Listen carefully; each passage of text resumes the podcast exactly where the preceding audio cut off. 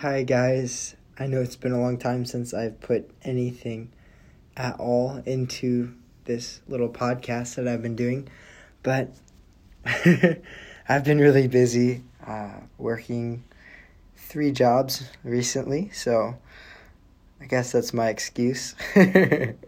but uh, I hope that if you've listened to this, that you've been getting something out of it, that Jesus is teaching you through it, and that actually it's going to encourage you to walk closely with Him.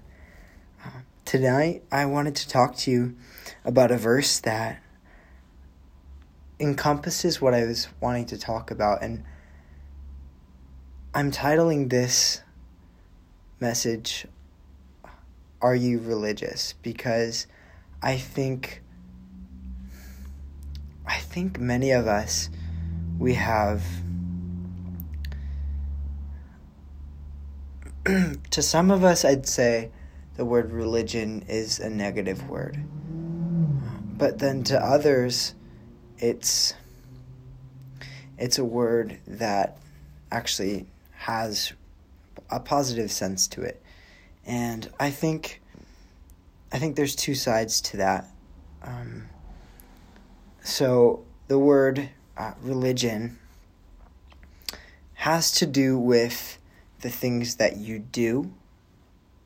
And for example, part of the religion that Muslims have is that they're required to pray. I believe it is five times a day. And religion has to do with what you do. So that would be one example. Uh, in the Old Testament, the Israelites, they sacrificed animals. That would be part of their religion. For us, maybe in America, part of the religious aspect of being a Christian would be, say, going to church or reading your Bible. Or maybe going out and witnessing once a month with your church or whatever your church does for outreaches. Things like that. Things that you do as a practice in your faith. And I think what I want to try to touch on is something that the Lord's been teaching me in my personal walk. And I'm going to read to you a verse out of Romans. And the context is about sonship and belonging to the Father and the Spirit that we've received from our Father in heaven. And Romans 8 14 says, For as many as are led by the Spirit of God, these are the sons of God. And I wanted to talk to you about being led by the Spirit because I would say that many times we can get caught up in what we do. We can get caught up in what is expected of us, just merely what we're expected to do for the Lord and what we think is beneficial to the kingdom of God. I love how Jesus he he said that he only did that which he saw the Father doing. And there's something really neat about that because he would see what the father was doing and copy that. But I don't get the sense that it was that he saw that the father was going to wake up at 4 a.m. every day for the rest of his life. I don't, you know, I don't think it was that he would see that every Thursday night at 7 o'clock, the father wanted him to go out on the street and preach the gospel. I don't think it was that once a month the father wanted to do communion. I don't think it was a lot of these things that we do on a regular basis that we've made a practice of doing.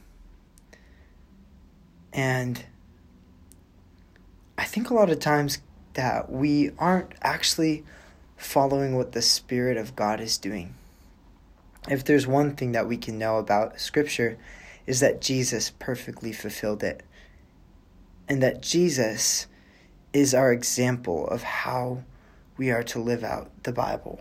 That we are actually supposed to live like Christ. First John 2 6 says this that if we abide in him, we ought ourselves also to walk just as Jesus walked. That's crazy. And to me, when I read that, I get intimidated by that, to be honest. I think of that and I think, wow, like I'm so far from that. And I don't feel. Instead of it being an encouraging verse, I can easily allow that verse to speak uh, negative things to my soul because I can feel that I'm not walking just like Jesus did. But I think if I think that way, I'm missing the point. Because the Bible is never actually going to teach us to be discouraged. Actually, it's telling us to uh, get our hopes up and to, for us to put our faith and hope in the Lord. And so I know this feels like it's kind of going in many directions, but to tie this into religion versus relationship.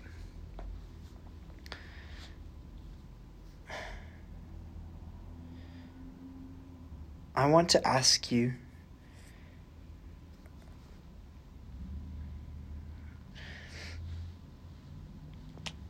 to be willing to let go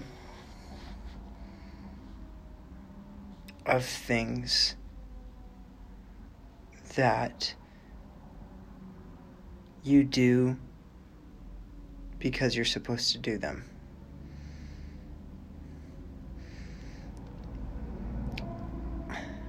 I don't believe that Jesus would have a lot of the plans that we do, or a lot of the structure and the mechanics that we put into our lives. Because part of being led by the Spirit, I believe, has to do with in the moment what God is doing. I think there's an some trouble if we begin to if we begin to get religious in how we live, if we begin to let things become just normal. Because the last thing I want to do is to go and spend time in prayer and not actually be talking to God, but just be going through some prayer list or to sit there and mutter some words and not have it come from my heart. Because it is very easy to do that.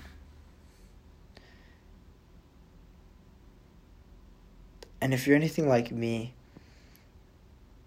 you've probably done many things that have become religious that maybe started out really good but they became a duty and an obligation and they became actually challenging. And when you were ready to go and do them you didn't even feel like doing them.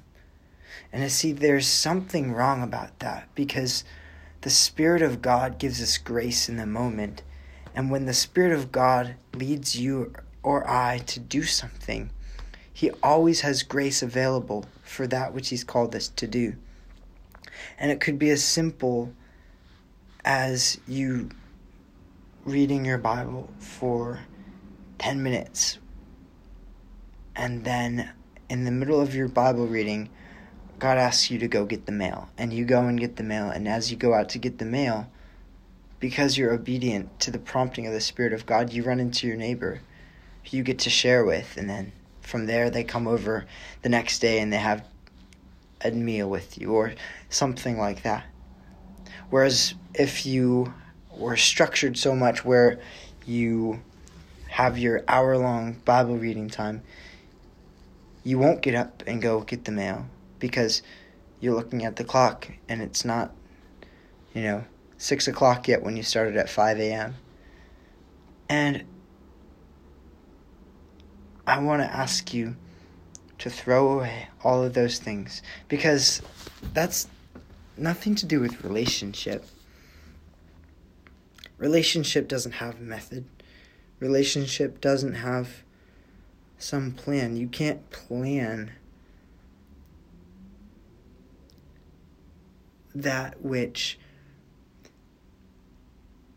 relationship should look like because relationship isn't that way. How do you how do you say something from your heart that you've planned over and over for you know? Like like what i mean by that is how do you pray through a prayer list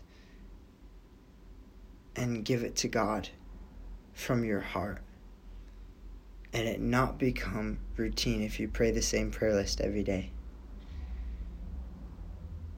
I'm not saying God can't lead you to have a list of people to pray for or something like that. But I hope you get the point of what I'm trying to say. And pray that we will be led by the Spirit of Jesus because He wants us to have life. He came to give us life and life more abundant. And yeah, I pray that this will actually speak to you and that you'll begin to model the life of Christ in every way. I have no problem with going to church at the same time every week necessarily in my own life or things that might have to be that way. But if it's not how Christ lived his life, I don't want it to be how I live mine. Bless you, and I pray that this is taken to heart because I want to walk like Jesus did. And I know that if you're listening to this, that's your desire as well. Bless you.